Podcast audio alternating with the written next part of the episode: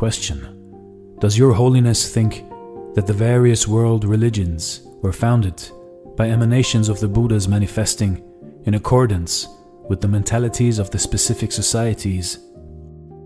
Answer This is highly possible. The founder of any religion could be an emanation of a particular Buddha. It is for this very reason that we should treat all religions with deep respect. Question Then why do these different religions so often fight with one another?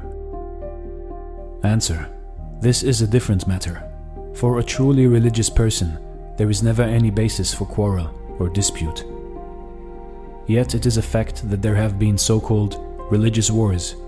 However, the people involved in these were not practicing religion, but were merely using religion as an instrument of power. The actual motivation was selfish, not spiritual. Religious wars are not a question of contradictions between religions at all.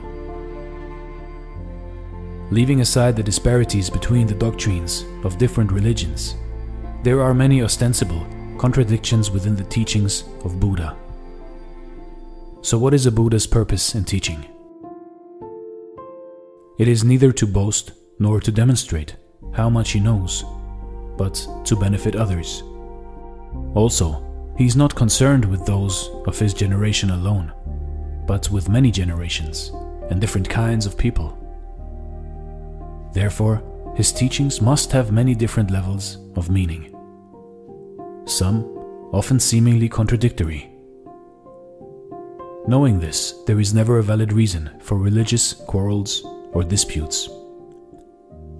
You see, in life, in your life, if you are a religious person, if you believe, there is no need to quarrel with someone who believes in something else, or who also believes.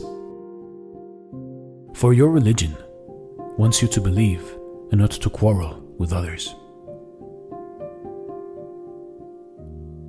You should believe, believe for yourself, and each to his own.